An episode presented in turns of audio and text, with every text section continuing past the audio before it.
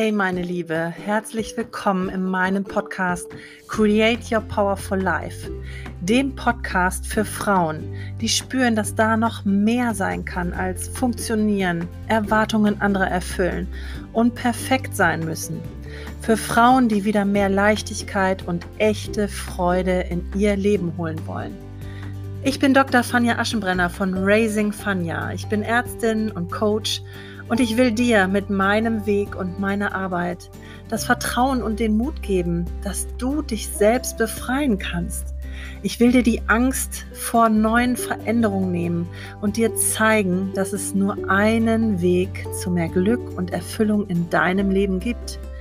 Deinen echten eigenen Weg. Wenn du bereit bist, dann lass mich dein Begleiter sein und öffne dich für neue Perspektiven und Möglichkeiten, denn du bist deine Lösung.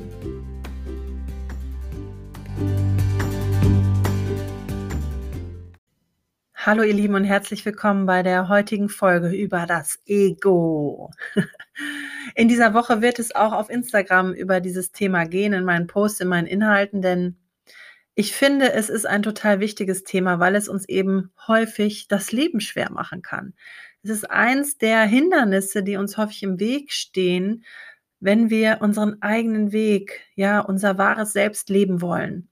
Und dazu ist es total wichtig, erstmal zu verstehen, was ist denn eigentlich mein Ego und ja, welche Rolle spielt es eigentlich für mein Leben? Warum ist es da?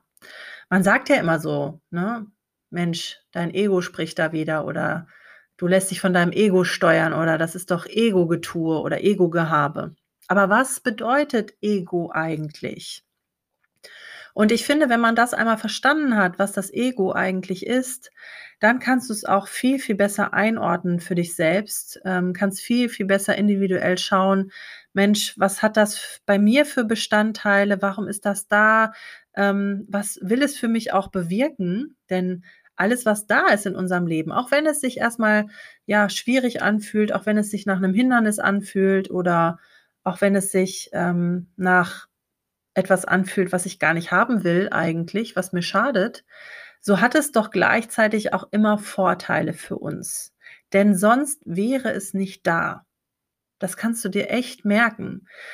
Alles, was wir im Leben tun, machen, in unser Leben ziehen, auch an Menschen, an, an Gefühlen, die wir fühlen, auch wenn sie negativ sind, alle haben auch irgendwie einen Vorteil für uns. Und sei es die Absicht, uns zu schützen. Das nur mal am Rande, eine ganz, ganz wichtige Information, die mir auch immer wieder hilft, auch schwierige Dinge in meinem Leben anzuerkennen und anzunehmen. Also, was ist das Ego? Das Ego ist im Prinzip ein Bild, was du von dir selber hast, also dein Selbstbild. Es ist das, was du im Prinzip über dich selber denkst. Und woraus ist das entstanden?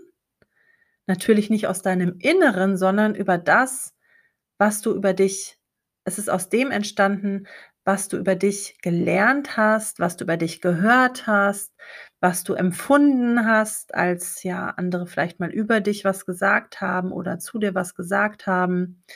Es ist im Prinzip ein ja komplettes Mosaik aus ganz, ganz vielen Teilen, ja, die du erfahren hast in deinem Leben und die du lernen durftest. Denn du bist anfangs als Baby ohne Ego auf die Welt gekommen als kleines Baby haben wir noch keine Vorstellung davon, wer wir eigentlich sind. Wir handeln völlig intuitiv und impulsiv ähm, aus unseren Bedürfnissen heraus, aus unseren Wünschen heraus. Und wir haben noch kein Bild davon, wie wir uns verhalten sollen, ähm, was wir denken dürfen, was wir wünschen dürfen. Da gibt es da noch keine Trennung zwischen ja dem wirklich inneren Selbst und diesem Ego. Und im Laufe deiner Kindheit, im Laufe deines Lebens entwickelst du langsam dieses Selbstbild. Und das Ausschlaggebende dabei ist, dass du es nicht nur lernst, dass du es nicht nur erfährst, sondern dass du dich irgendwann sogar damit identifizierst. Also es wird zu einem Bestandteil von dir selbst. Und dann ist es gar nicht mehr so einfach zu trennen. Denn im Prinzip ist es nicht mehr eine Rolle, die du spielst, sondern du identifizierst dich da wirklich mit. Also wenn du als Kind merkst und lernst, ach, wenn ich meine Gefühle zeige, wenn ich wütend bin, wenn ich traurig bin, das überfordert meine Eltern. Oder meine Mutter wird traurig, wenn sie mich so sieht, oder die ist enttäuscht von mir. Oder noch schlimmer, sie wendet sich von mir ab. Liebesentzug ist ein ganz, ganz starkes Werkzeug, um ein Kind ja in ein Verhalten oder in eine Rolle zu bringen, was es eigentlich gar nicht von der Natur aus einnimmt. Aber jedes Kind will geliebt werden und muss auch geliebt werden. Ein Kind braucht Zuneigung, braucht Umsorgung, braucht Pflege, braucht Nähe, um überhaupt überleben zu können. Das ist bewiesen. Kinder sterben ohne Zuneigung und ohne Nähe.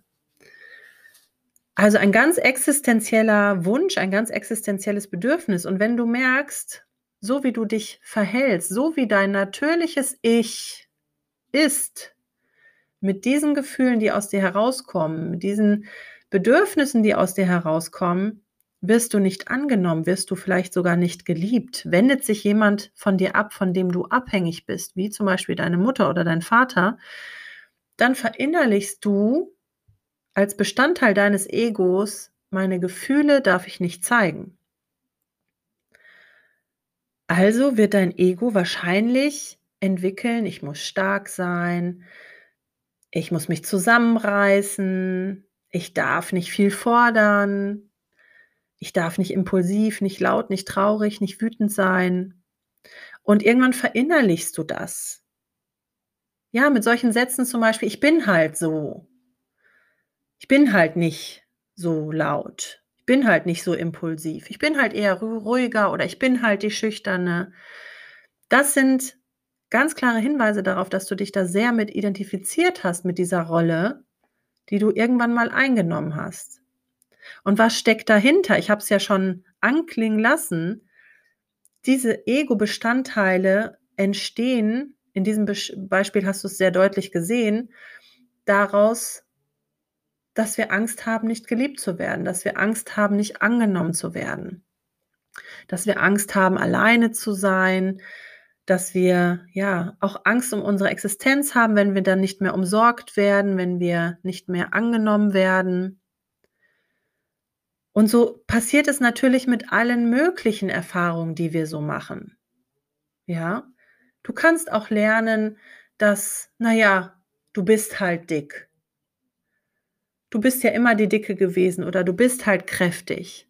Und irgendwann glaubst du das so stark und verinnerlichst das, dass dein Ego als Bestandteil in sich trägt, ich bin die Dicke, ich bin die Kräftige. Also du baust dir ein Bild von dir selbst auf, ja, indem du dich mit verschiedenen Rollen auch identifizierst. Du kannst dich auch mit einer Umgebung identifizieren, du kannst dich mit einem Titel identifizieren, wenn du einen Doktortitel zum Beispiel hast.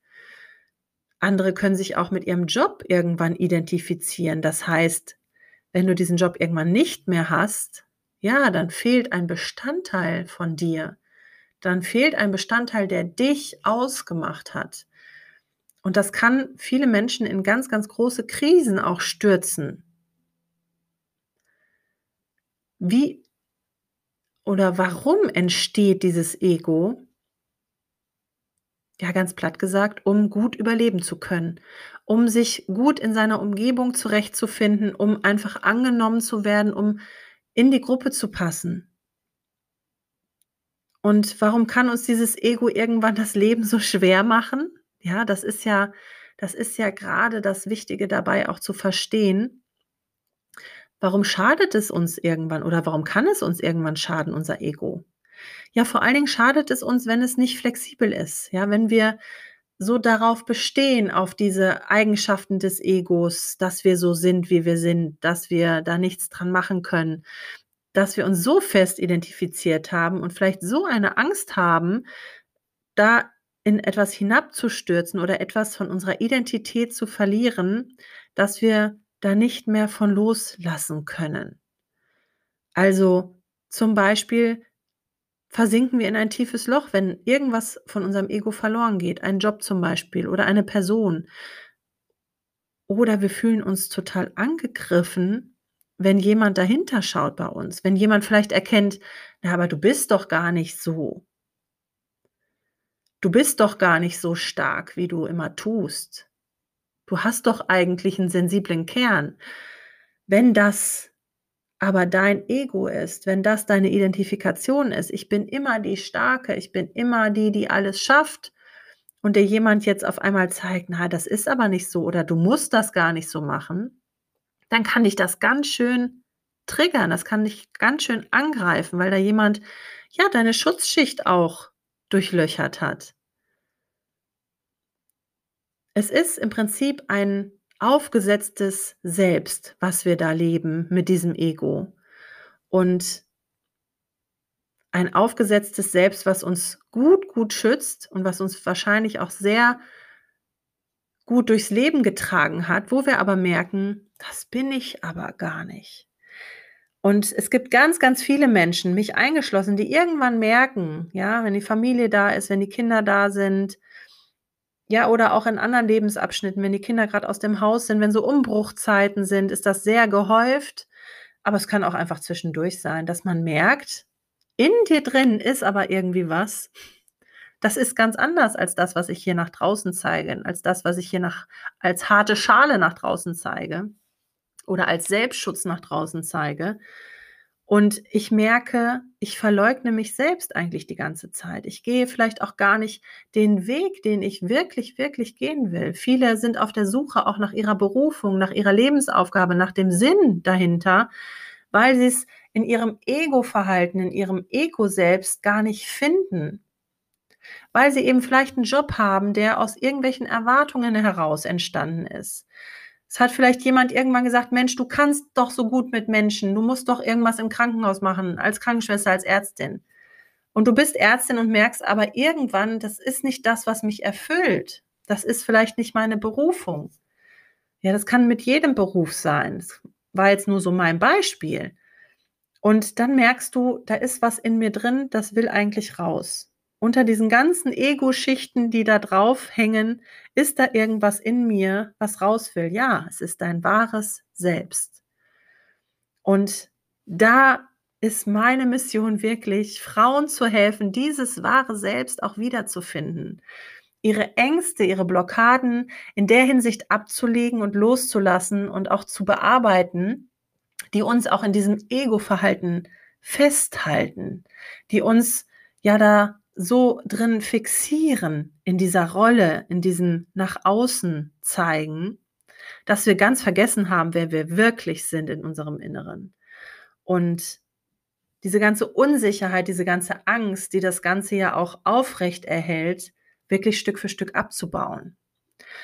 Denn je weiter wir nach innen kommen, je weiter wir unser wahres Selbst leben dürfen und können, desto mehr werden wir erfahren, dass genau das das sicherste ist, was wir für uns tun können.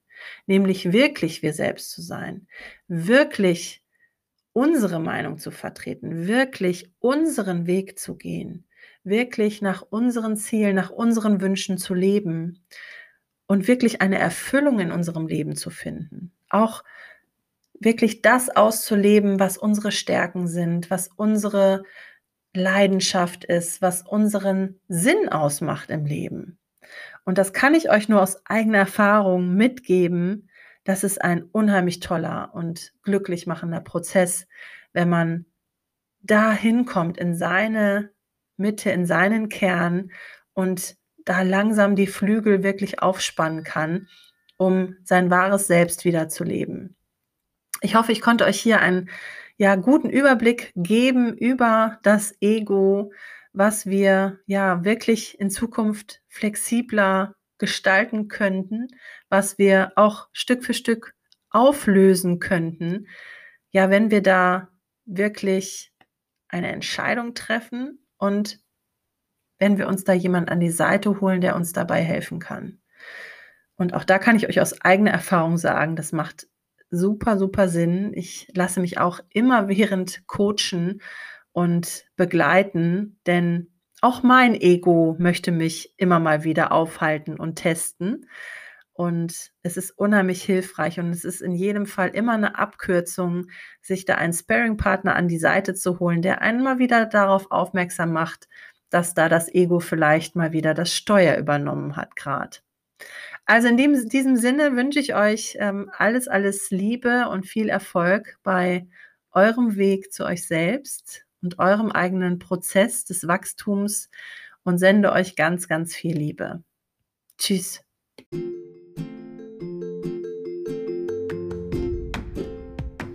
Und wenn du jetzt diesen inneren Drang und diesen inneren großen Wunsch in dir spürst, dich endlich, endlich entfalten zu können, dich ja ganz echt und ganz authentisch auch wiederzufinden in deinem Leben und Schmerzthemen, innere Konflikte endlich loslassen zu können, dann schau unbedingt auf meiner Homepage vorbei www.dr-fania-aschenbrenner.de. Mach dir einen ersten Überblick über meine Arbeit, über meine Angebote und lass uns dann sehr gerne ein kostenloses Kennenlerngespräch führen, in dem ich dir einfach mehr Klarheit geben kann über deine Themen, über die Lösungen, die schon in dir liegen, über das, was ich für dich tun kann. Und ich kann dir versprechen, wir finden Lösungen und Zusammenhänge, mit denen du niemals gerechnet hättest. Und du wirst durch mein Coaching in die Lage gebracht, in Zukunft selbstwirksamer und viel bewusster mit deinen Herausforderungen in deinem Familien, aber auch in deinem Joballtag umzugehen.